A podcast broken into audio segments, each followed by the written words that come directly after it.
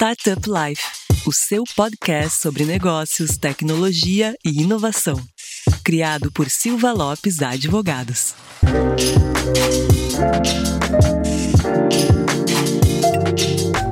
Fala galera, eu sou a Cristiane Serra e esse é o seu podcast Startup Life. Está aqui comigo hoje o meu colega Lucas. Lucas, bem-vindo mais uma vez. E aí, Cris, tudo bem? Bom estar de volta aqui contigo. Acho que o Lion perdeu o lugar de vez agora, né? Eu ia te dizer, eu acho que tu já veio mais vezes do que ele. Né, é difícil, a gente deve estar com o quê? Com não sei quantos episódios, mas eu tô alcançando ele. Fica tranquilo que eu tô ouvindo com o farol alto atrás. Eu já disse, né? A minha tática é não faltar nenhum. Senão roubam a minha cadeira. Eu sei que o pessoal aí gosta do microfone, gosta de falar, então minha tática é essa: não faltar nenhum episódio. E antes da gente revelar qual é o tema de hoje, que é super importante para os empreendedores, aquele recado importante também para os nossos ouvintes. Não esqueça de acessar o portal startuplife.com.br para notícias e informações sobre o ecossistema e também nos seguir no Instagram, startuplifeoficial, nos seguir no Spotify ou na sua plataforma de preferência. Dado o recado, vamos então revelar o tema de hoje, que, como eu já disse, é de extrema importância para as empresas que desejam internacionalizar a sua operação. Vamos tratar então do registro de marcas no exterior. E Lucas, conta para o pessoal quem está aqui conosco hoje. Eu sei que essa dupla é super especializada no tema. Vamos lá, Cris, né? essa dupla aí dá o que falar. Vamos lá, hoje está aqui com a gente então a Victoria Gondenfum. Então, Vic, te apresenta aí para a galera. Bem-vinda. Claro, Lucão. Fala, pessoal. Aqui quem conversa com vocês é a Vic, do escritório Silva Lopes Advogados. Eu sou internacionalista, mas atuo no escritório diretamente na parte, no setor de propriedade intelectual, fazendo, auxiliando os clientes com orientações para registro de marca, tanto no Brasil quanto no exterior. E hoje vamos conversar sobre uma temática muito importante e recorrente que de diversas maneiras afeta o empreendedor quando busca internacionalizar o seu negócio. Então, tenho certeza que vai ser uma conversa de grande valor para quem está aí nos assistindo. Bacana, Vic. Obrigado. Seja muito bem-vinda. E também fazendo aqui a dupla com a Vic, tá? Nossa querida colega Yasmine. Yas, te apresenta aí para os nossos ouvintes. Seja bem-vinda. Claro, obrigada, Lucão. Então, pessoal, boa tarde. Me chamo Yasmine, eu sou advogada aqui dos escritórios Silva Lopes e, em parceria com a Vic, atuo no setor de propriedade intelectual, lidando com as demandas dos clientes em relação a registros e qualquer situação que envolva a propriedade intelectual. Então, espero contribuir bastante com vocês e dividir um pouco de conhecimento no dia de hoje. E é com essa super dupla que a gente vai bater um papo então sobre o registro de marca internacional. Mas para a gente entender realmente o que, que é o registro de marca internacional, é importante a gente começar entendendo o que, que é uma marca, porque vai muito além do nome que o empreendedor escolhe para sua empresa, não é mesmo, Vicky?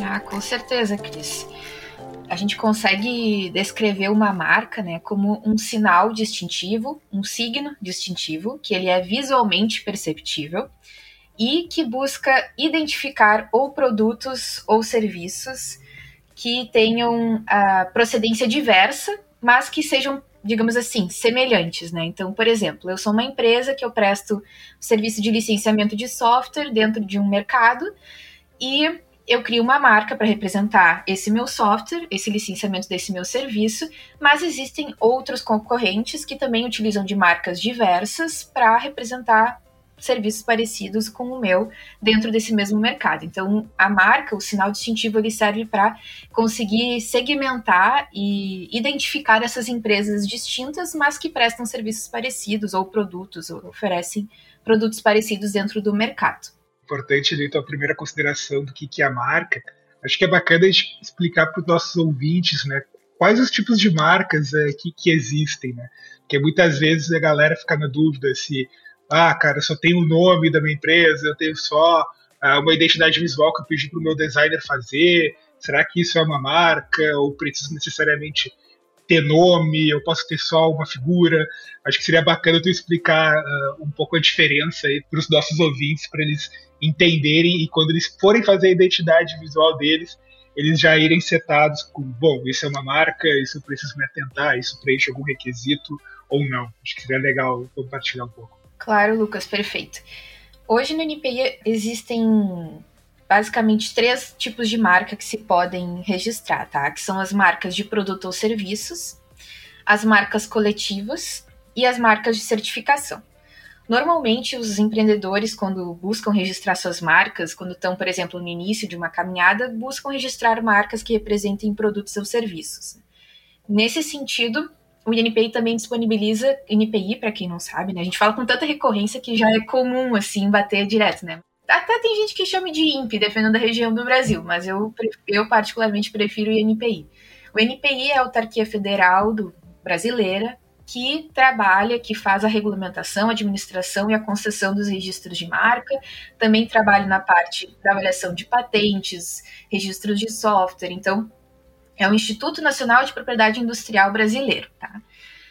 O INPI ele possibilita que empreendedores que ou pessoas físicas também que tiverem interesse em registrar suas marcas de produto ou serviço que eles possam escolher por três tipos de classificações dessas marcas, que são as marcas figurativas, as marcas nominativas e as marcas mistas. A marca figurativa normalmente ela possibilita o registro de de figuras, de apresentações visuais, de, de elementos figurativos da tua marca, como por exemplo, eu tenho uma marca e eu tenho um, um signo, um bonequinho. Por exemplo, a Nike, né? Isso, a Nike, né? O Vzinho ali da Nike é uma marca figurativa. Então, o NPI possibilita que o empre empresário, o empreendedor registre esse signo. A marca nominativa, por outro lado, ela protege o termo nominativo do signo, né? Então, pegando o exemplo que o Lucas trouxe, o termo Nike, se a gente fosse registrar a marca como marca nominativa, a gente reproduziria o nome Nike. Né? E a marca mista, ela é um, é um tipo de protocolo que a gente faz junto ao NPI que possibilita o registro desses dois elementos conjuntamente. Então, se tu tiver qualquer um desses elementos, tu já pode registrar como marca, né? Tanto a parte figurativa quanto a parte nominativa, ou se tu já tiver já o elemento completo com esses dois critérios, a gente pode registrar como marca mista.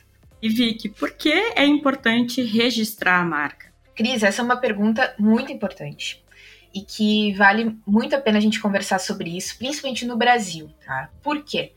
No Brasil, a gente trabalha dentro de um sistema que se chama sistema atributivo, ou seja, né, o que, que é isso?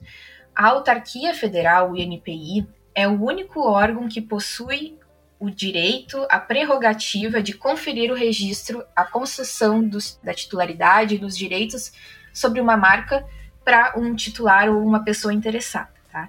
Então, por que, que é importante registrar a marca? Enquanto tu não registrar essa marca e ela não for deferida pela autarquia, esse signo não é de titularidade desse empreendedor. Enquanto ele não for registrado, a gente costuma dizer que esse signo ele é, é de uso comum, né? porque ele não, te, ele não foi concedido com os direitos de exploração econômica de uma marca. Né? Então, por isso que é muito importante que o empreendedor ele desde já inicie com o processo de registro, tá? Porque além de ser conferido com, com, essa titularidade desse signo, ele vai poder explorar dos outros direitos marcários que a lei de propriedade industrial nos concede, né? Que é o direito, por exemplo, de licenciar essa marca para terceiros, de utilizar com exclusividade de uso desse signo em território nacional e também o direito de proteger a moral e a integridade desse sinal no, no mercado no, no Brasil.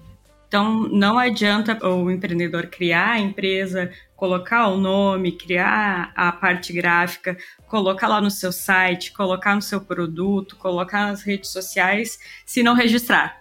Exatamente. Cris. Corre o risco de perdê-la depois corre o risco de perder e de ter que reinvestir em todo um rebranding, um reposicionamento de marca, né? Porque além do risco de não ser concedido o registro, tu ainda pode receber notificações de empresas terceiras que se citam ofendidas ou ameaçadas por você estar utilizando de uma marca sem registro e que pode eventualmente ser parecido com outras marcas já existentes no mercado. Então, é um, um, step, um passo essencial para todo empreendedor. Acho que uma dica bem importante também, né, Vicky, que muitos empreendedores eles acabam confundindo no início, né? A gente vê muito isso no escritório, que é, bom, fiz aqui o registro do meu domínio, então é a mesma coisa, né? Tenho meu domínio, quer dizer que eu tenho a minha marca, então eu não preciso de NPI, então tá tudo certo, bola para frente, vamos tocar a empresa. E acho que fica essa diferença, né, de, de explicar que o domínio não, não necessariamente é, é, uma propriedade intelectual, é um ativo, obviamente, mas ele não se confunde, né, com, com a necessidade de fazer o registro e o protocolo no NPI. Isso, exatamente. A gente escuta muito os clientes reclamarem, digamos assim, de que é difícil encontrar um domínio disponível com a marca que se busca explorar, né?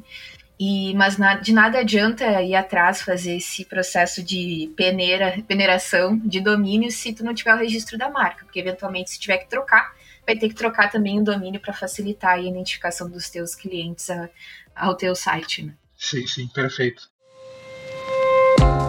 E, bom, já também engatilhando aí para a pergunta que eu quero fazer, uh, Yas, a gente está falando aqui sobre fazer o, o registro do domínio, fazer o registro de marca, eu queria perguntar para ti, quando que é o momento, né, de registrar a marca? Eu pergunto isso porque é comum, em prática de mercado, muitos empreendedores acabarem deixando para registrar depois, ou deixando isso em segundo plano, focando muito em produto, produto, a marca, eu já quero lançar meu site, mas, cara, depois eu vejo isso. Eu queria entender contigo, existe algum momento ideal na trajetória da empresa para realizar o registro? É melhor iniciar no, é melhor registrar já no primeiro momento, eu registro e depois, se eu fizer uma nova marca, eu atualizo meus registros. Enfim, queria que tu explicasse pra gente se, qual é a melhor recomendação quando eu for registrar uma marca na parte temporal, assim. Olha, Lucão, o quanto antes, né? Se é um conselho, registre a marca o quanto antes. Mas pensando no negócio, o ideal é, antes de lançar o produto ou de lançar o serviço no mercado seria já ter alinhado e ter essa marca né, registrada. O que, que acontece, né? O NPI ele possibilita toda uma busca, né, que possa ser feita em relação com o seu banco de dados, com marcas que já estão em vigor, com marcas que estão pendentes de análise. Então é muito importante antes do, do cliente, né, a gente sempre passa esse entendimento para o empreendedor, antes de lançar o produto ou o serviço, já fazer essa pesquisa, verificar a disponibilidade do sinal que ele tem interesse em utilizar e explorar, e após isso, né, efetuar o pedido de protocolo e aí sim iniciar as tratativas de divulgação da própria marca, né? Eu sempre brinco, né? Porque quando a gente pensa em propriedade intelectual, a gente fala de bem intangível, né? Aquilo que a gente não consegue ver, que a gente não consegue tocar. Então não é porque a gente não consegue ver que ele não mereça proteção, né? E até para questões de investimentos, né? Muitos empreendedores que querem e visam esse tipo de investimento ou de crescimento, é importante já ter a casa em ordem, digamos, né? Do, usando termos fora um pouco do jurídico, que seria no sentido de que tu vai comprar uma casa, né? Tu não vai querer que essa casa não esteja regularizada, né? Tu vai ter um bem, tu vai querer que esse bem esteja dentro de todos os trâmites necessários para que aquele bem esteja regularizado.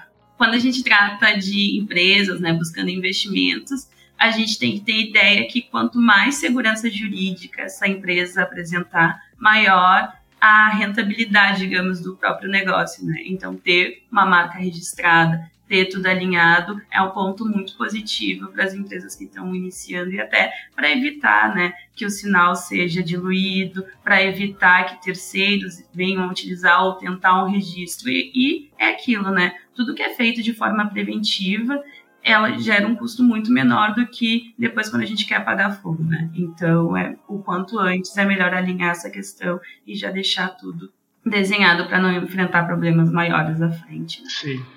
É o que eu costumo dizer, né? O, o, investidor, ele, quando a gente vai fazer uma captação, principalmente numa empresa de base tecnológica, onde os principais ativos dessa empresa são intangíveis, né? O software, a marca, vai ser muitas vezes o maquinário dela, então é muito importante já ter desde o início pensando a proteção do ativo intangível.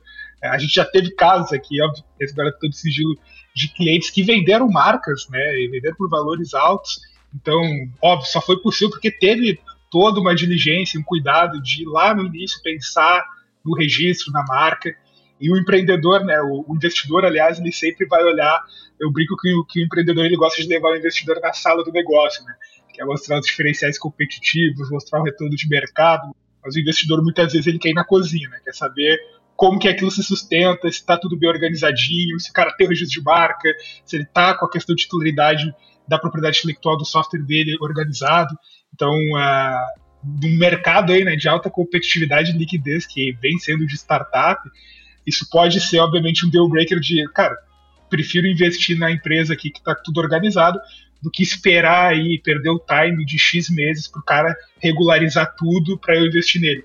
Então, muitas vezes, a gente já viu né, escritório de ótimos negócios não receberem né, o, o aporte, e outro que muitas vezes não é tão atrativo, mas está tão organizado que, que o crescimento exponencial dele vai ser muito mais fácil. Né?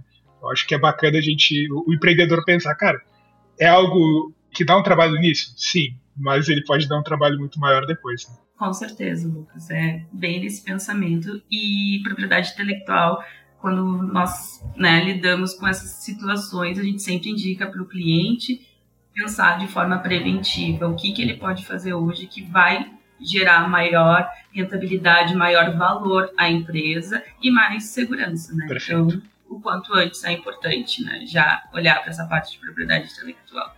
E antes da gente entrar propriamente no tema do nosso episódio, que é o registro de marca focado né, na internacionalização, aqui a gente está bem explicando e falando como é feito no Brasil.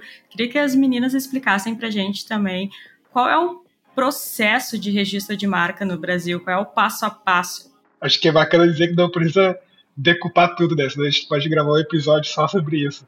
Acho que seria legal ressaltar os highlights, né? É, um guia rápido. Vai lá, Yas, assume, assume. Tá, tranquilo. Então, quando a gente pensa em registro de marca no Brasil, de uma forma bem resumida, o que nós temos que cuidar é, na Lei de Propriedade Industrial, né, que é a LPI, nós temos um artigo que fala só dos requisitos, né, os requisitos para o registro da marca. Então, a gente tem que se atentar a esses requisitos, porque tem diversas marcas que não são né, passíveis de registro, como por exemplo tipo, cores. Cores não são passíveis de registro. Então, antes da gente entrar para a questão de pesquisas de viabilidade, para entender o que, que, já está no mercado, a gente tem que se atentar a esses requisitos. Marcas descritivas a, a serviços, marcas que remetam tipo slogan, isso não são passíveis de registro. Então, no primeiro momento, se atentar a esses requisitos. Após isso, quando já se tem em mente um nome que se queira registrar, a gente indica sempre uma pesquisa de viabilidade, que seria uma pesquisa dentro do banco de dados do NPI, onde a gente vai fazer todo um levantamento e entender qual a possibilidade dessa marca tem de ser registrada.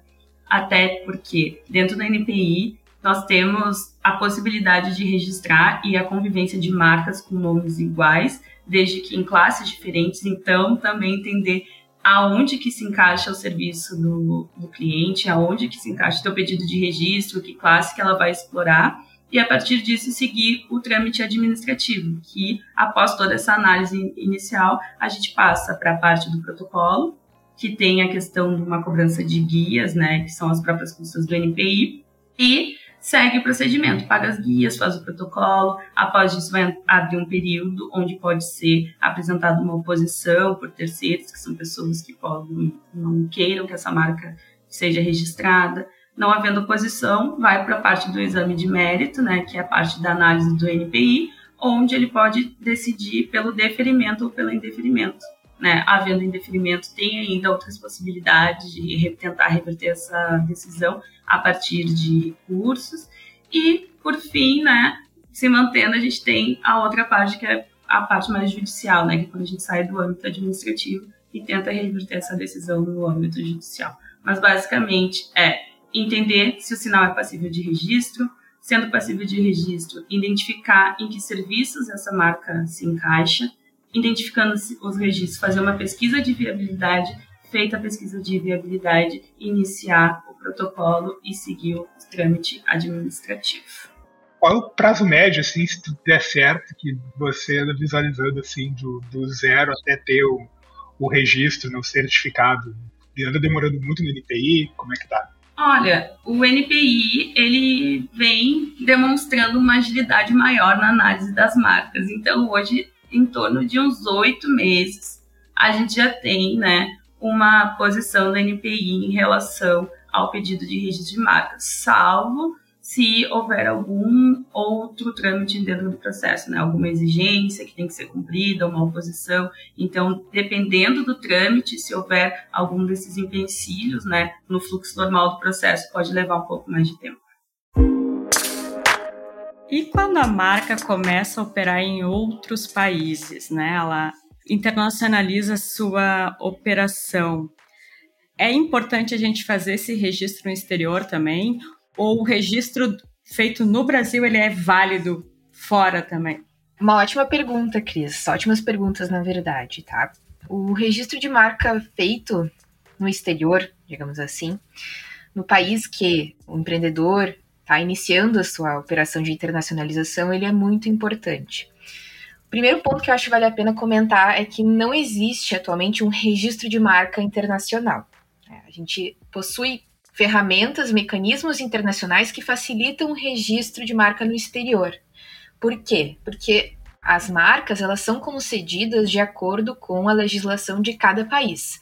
Então não existe um organismo internacional que vai julgar, né, que vai ter a soberania necessária para julgar se uma marca pode ser registrada ou não em países distintos. Isso é prerrogativa de cada país. Então, considerando essa informação, o empreendedor ele precisa, ele deve pensar e buscar os meios para garantir o registro de marca no país que ele tem interesse em começar a atuar comercialmente, porque o registro de marca brasileiro não vai, inicialmente ou no primeiro momento, valer fora da nossa jurisdição, certo?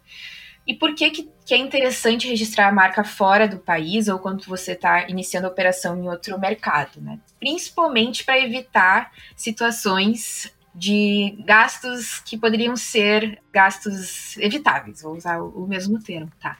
Por exemplo, se tu começa a atuar comercialmente em outro país e nesse país existe uma empresa que tem uma marca parecida com a tua, num mercado parecido com o teu, e ele se sente ameaçado pela tua atuação, ele pode entrar em contato com, contigo, pode solicitar que tu cesse o uso da marca nesse mercado, ou que tu venha pagar qualquer tipo de indenização por estar utilizando dessa marca nesse mercado. Então, para evitar qualquer tipo de gastos em moeda estrangeira, né? Com advogados locais, né? Porque o advogado brasileiro muitas vezes não vai conseguir atuar no, nos Estados Unidos ou no Canadá, né?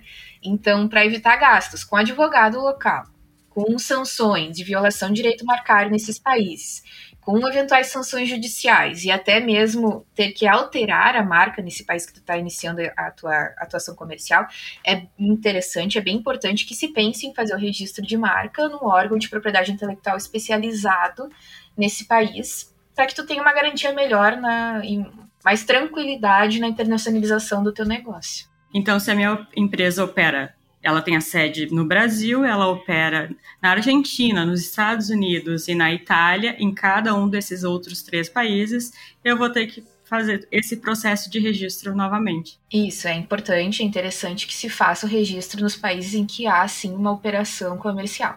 Perfeito muito bem explicado, Vic. O pessoal às vezes costuma né, entender, bom, eu tenho daqui a pouco um que a gente vai falar, o Protocolo de Madrid, quer dizer que a OMP, que é a Organização Mundial de Propriedade Industrial, vai poder me garantir em todos os países, né? Isso às vezes é, é mal comunicado, né? Junto com quem tem interesse de internacionalizar uma operação, internacionalizar uma marca. Então, acho que a tua primeira fala ali conseguiu passar bem a ideia de como realmente tem que ser essa organização, esse planejamento, né? Antes de realmente buscar internacionalizar algum produto, algum serviço. E também falando disso, eu queria entender um pouco melhor, Vicky, passar aqui para os nossos ouvintes as diferenças básicas, né? Obviamente, quando a gente fala de, de registro de marca entre processo aqui no Brasil e outros países, acho que tu pode até falar um pouco da USPTO, que é o órgão lá nos Estados Unidos. Qualquer diferença, assim, é muito diferente, até para o empreendedor não se assustar muito ele vai passar por, por, um processo muito diferente do que ele passou aqui no Brasil. Então eu queria que tu explicasse um pouco se é, digamos, padrão assim o processo que a gente tem no Brasil ou isso varia muito. Certo, Lucas. É, a gente consegue analisar algumas interessantes diferenças entre o registro de marca no Brasil e nos Estados Unidos, que nem tu citou, tá? O principal motivo disso é que os Estados Unidos, como o Canadá, como a Inglaterra, como a Austrália, eles fazem parte da Commonwealth. Né? Então é um sistema jurídico que estabelece regras né, de, da sociedade que são distintas daquilo que a gente está acostumado no Brasil. Tá? Então, sim, ele é um, um, sistema bem diferente.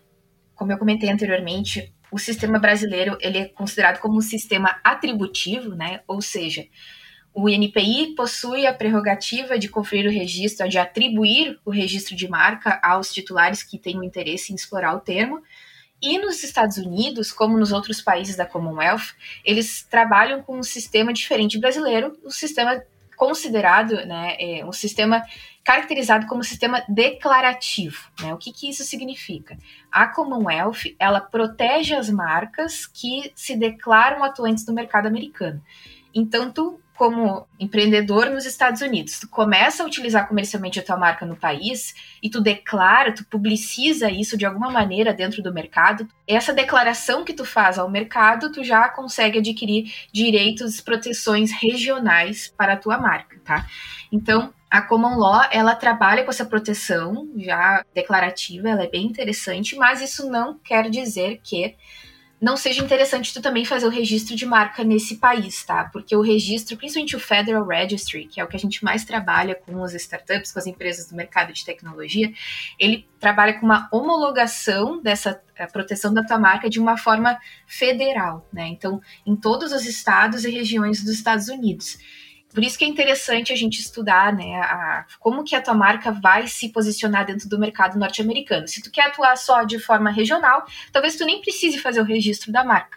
Mas se tu quer ter uma atuação de uma forma ampla, expansiva dentro do mercado americano, é super indicado que tu faça o registro de marca através da USPTO, que é o Office que trata sobre marcas e patentes americano, e que tu consiga, então, que a gente passe por esse processo também de avaliação do registro de marca de uma forma mais extensa, certo? Outra característica interessante do mercado americano é que ele é caracterizado como o first to use, né? Essa questão do, do, primeiro a usar a marca possui os direitos regionais. E no Brasil é o first to file, é o primeiro a registrar. E é interessante que normalmente o pessoal questiona, né? Os clientes questionam, ah, eu posso usar aquele símbolo do TM na minha marca? Né? Depois que eu faço registro no Brasil, daí a gente fala, olha, veja bem, na verdade o, o símbolo do TM normalmente ele é utilizado para marcas que são exploradas no mercado americano, porque elas representam as marcas protegidas pela Common Law, aquelas marcas que ainda não foram registradas pelo Federal Registry, mas que possuem essa proteção da Commonwealth e que podem estar passando pelo processo de registro também. O que, que eu posso expressar mais sobre a diferença entre o mercado brasileiro, né, a legislação brasileira e a legislação de propriedade intelectual de outros países é que Estados Unidos e países da Commonwealth é diferente, é um pouco diferente sim o processo, mas os registros de marca em países da América Latina e da União Europeia, eles são bem semelhantes com, a, com o registro no Brasil. Então, o processo de registro ele é mais parecido e isso facilita a compreensão do, do empreendedor. Mas, claro, toda vez que se pensa em internacionalizar sua marca e a começar a explorar economicamente o seu serviço ou produto em outro país, é super importante entender o mercado e o país que se quer registrar sua marca né? Porque cada mercado, cada país vai ter sua legislação e a gente vai ter que entender como auxiliar o cliente, como auxiliar o empreendedor a conseguir ter sucesso no, na concessão desse registro. Só para complementar, então, o conteúdo explanado pela Vic em relação ao registro de marca no exterior, né? É muito importante verificar, então, como bem mencionado, a legislação de cada país onde se pretende registrar a marca, e em especial nos Estados Unidos, uma diferença, né, como bem pontuado pela Vic, em relação que no Brasil o primeiro que faz o pedido de registro tem a anterioridade, e nos Estados Unidos, por ter o uso, é necessário também apresentar a questão da exigência da prova de uso, né, que é muito comum e exigido em determinados países. Outro ponto que eu acho bem interessante também em relação à marca, nos Estados Unidos é permitido registrar cheiros e som, né? Um som que acho que é muito marcante para trazer para vocês é a questão do Tudum do Netflix, né? Por ser muito conhecido, identificar quando a gente escuta aquele tudum, a gente sabe que é o Netflix, então nos Estados Unidos é passível esse tipo de registro diferente aqui no Brasil que não tem essa permissão para registrar marca sonora, né, ou olfativa. Não, faz todo sentido, né? Tem várias lojas que têm né, um próprio perfume né, próprio. É muito comum ir no shopping e tá caminhando no corredor e ver os caras, sei lá, de alguma. Vou fazer um beijo pra ninguém aqui, mas ver uma marca de algum doce ou alguma coisa, alguma roupa que eles estão né, sempre a cada X tempo baforindo ali na frente da loja um, um perfume, alguma coisa. E quando você entra, você já reconhece que aquele cheiro é daquele lugar, né? Hotéis usam muito isso também, né? É, eu vou falar uma marca, assim, que eu acho o cheirinho maravilhoso. o cheirinho da Farm. Ah, quando sim. tu entra na loja ou quando tu compra pela internet, a encomenda chega com um cheirinho. E eu não agora eu não me recordo se a Farms vende, mas tem muitas empresas que vendem o seu cheirinho, o seu perfume. Seu próprio cheirinho. É bem comum. Né? No Brasil a gente não consegue fazer o registro do cheiro, né? Mas é muito engraçado, né? Porque o cheiro nos traz lembranças, né? Quando tem pessoas que dizem, ah, cheirinho de comida de vó, né? A experiência na loja, né? Ai, comprei uma blusinha. Então, também é uma marca, né? Também é um momento, né? Que para as empresas irem explorando.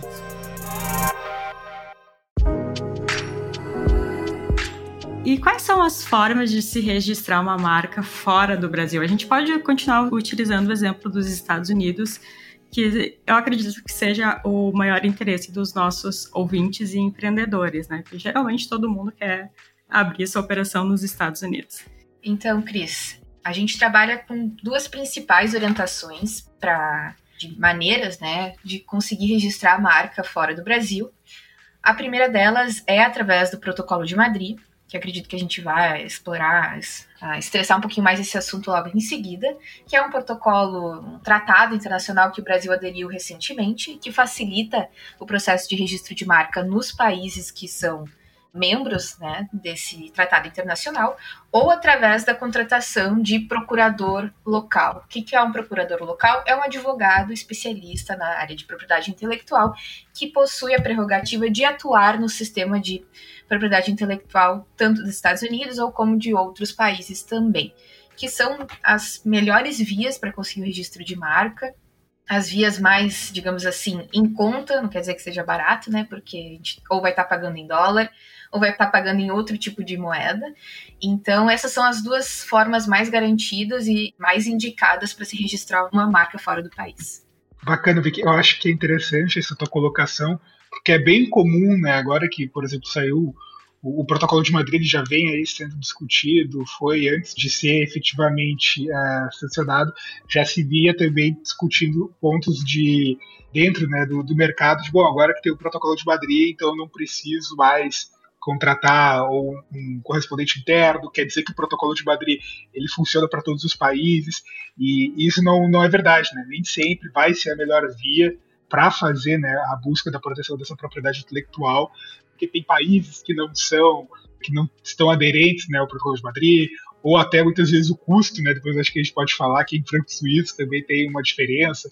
Então, e, e, também não é tão ágil, né, Vic? É, acho que esse é um ponto que tu e a Yas podem comentar depois dentro do protocolo de Madrid, né? Acho que é legal só reforçar que não existe só essa via. Muitas vezes é comum ver pessoas apenas olhando para o protocolo de Madrid como se fosse a única opção viável para registrar uma marca fora do Brasil.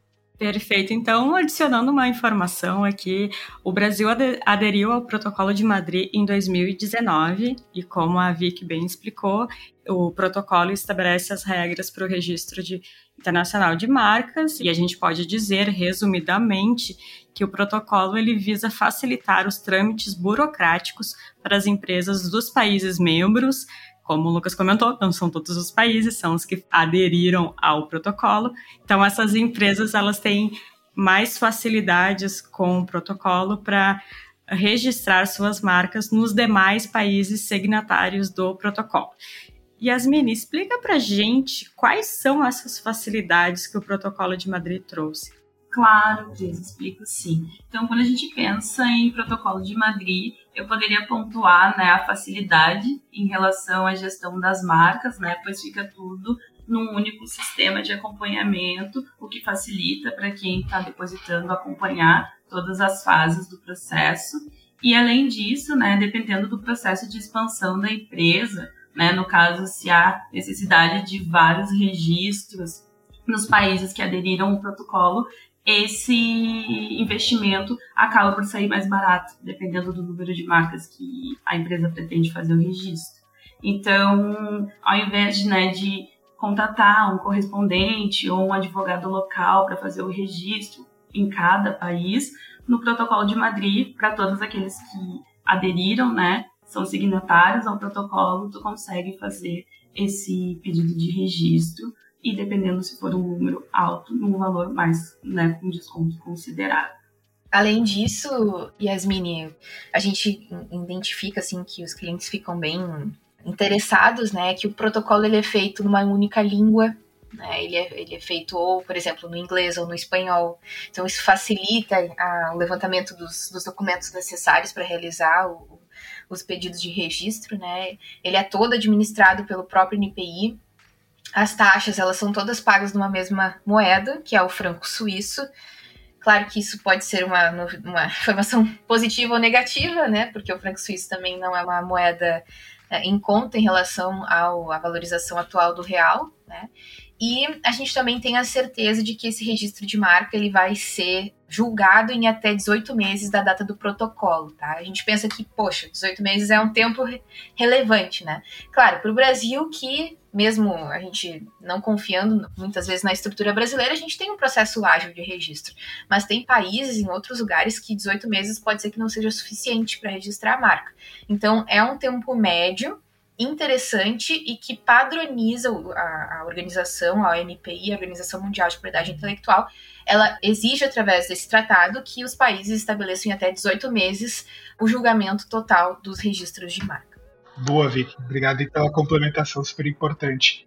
Já fazendo aí também um pouco do nosso encerramento aí da nossa conversa, eu queria entender, tanto da Yasmin como da Vicky, na opinião delas, quais cuidados que a gente tem que ter na hora de registrar a marca né, no exterior.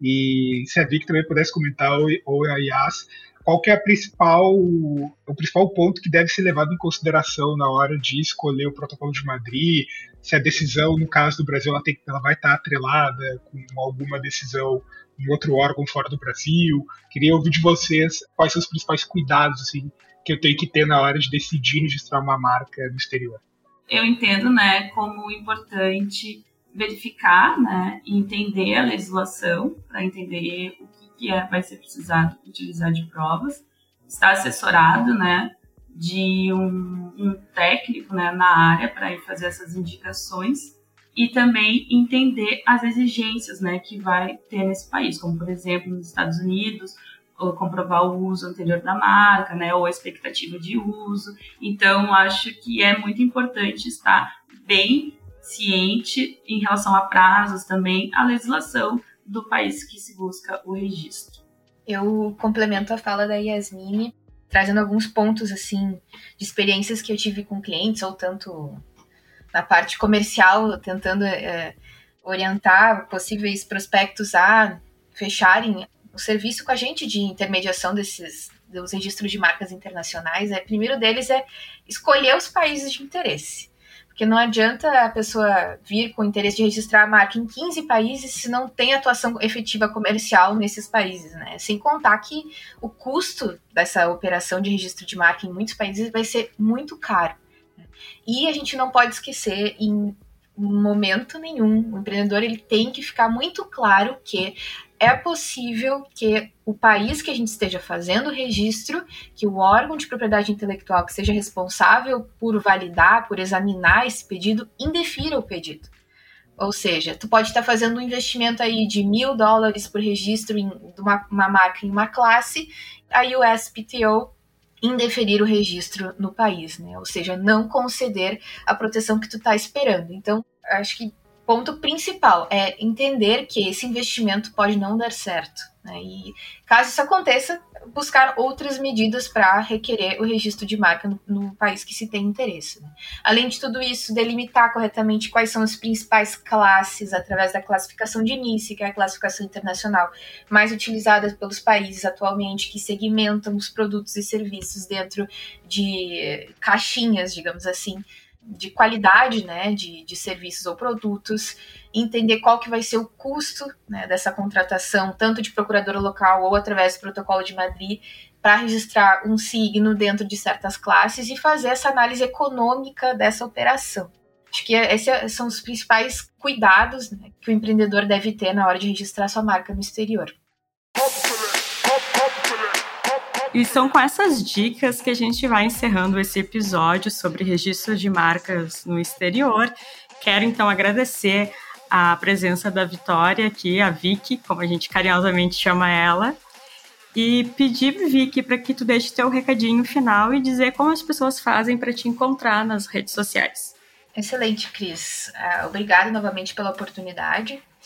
Pessoal, se vocês têm qualquer dúvida, interesse sobre conteúdos envolvendo registro de marca internacional, acessem o nosso site do Startup Life e procurem os conteúdos que a gente já redigiu e já disponibilizou para vocês sobre uh, essa temática, tá? Tem tanto artigo quanto vídeo. Então, se vocês quiserem encontrar essa pauta expressa no, na internet, vocês conseguem. E, além disso, eu fico super à disposição para conversar com vocês através do meu LinkedIn. Vocês conseguem me encontrar através do, do LinkedIn do escritório Silva Lopes Advogados, mas também podem procurar o meu nome, que é Victoria Golden Fun. É um pouco difícil, eu sei, mas depois que pega, não esquece mais. Então, é isso e eu fico à disposição. Obrigada. Muito obrigada. E Yas, tu também, a Yasmini, que a gente chama carinhosamente também de Yas. Muito obrigada pela tua participação. A Yas, ela estreou hoje em podcasts e foi. Espero que tenha sido uma ótima experiência e queira voltar. Deixa o teu recadinho final e o teu contato também. Claro, obrigada, Cris. Obrigada, Lucão, pela oportunidade, pelo convite foi estreia. Confesso que fiquei um pouco nervosa, mas foi muito legal, muito leve a nossa troca, uma, realmente uma conversa. Então, como recadinho final, deixo para todos os ouvintes e que tenham interesse de registrar sua marca, tanto no Brasil quanto no exterior, para que procurem o nosso conteúdo, para que acessem nossas páginas, pois tem bastante informação e o que tiverem de dúvidas a mais, podem entrar em contato tanto com a Vicky, né, que já deixou seu contato, ou comigo nas redes sociais é Yasmine com Y Mabel. Então, sempre à disposição. E lembrá-los, né, que propriedade intelectual é muito importante, faz sentido mantê-la, então não deixem para lá, porque de forma preventiva a gente consegue muito mais valor aos nossos negócios. Obrigada, pessoal. Vamos lá, eu acho que foi bem bacana essa troca. A galera às vezes costuma pensar que é um tema simples, eu acho que a gente conseguiu ver que não é tão simples assim, que a gente tem aí várias armadilhas, vários pontos a serem observados, prazos. E que o processo é longo também, né? O processo é longo. E a gente sempre diz, né, que o direito não socorre os que dormem. Então, não come mosca, né? Não deixa para depois, tem muito conteúdo como, como esse disponível. Então, a dica que eu dou é não deixa para depois, começa a ver isso quanto antes. Muito obrigada, Lucas, também pela parceria mais uma vez e aos nossos ouvintes, muito obrigada pela companhia em mais este episódio. Até o próximo.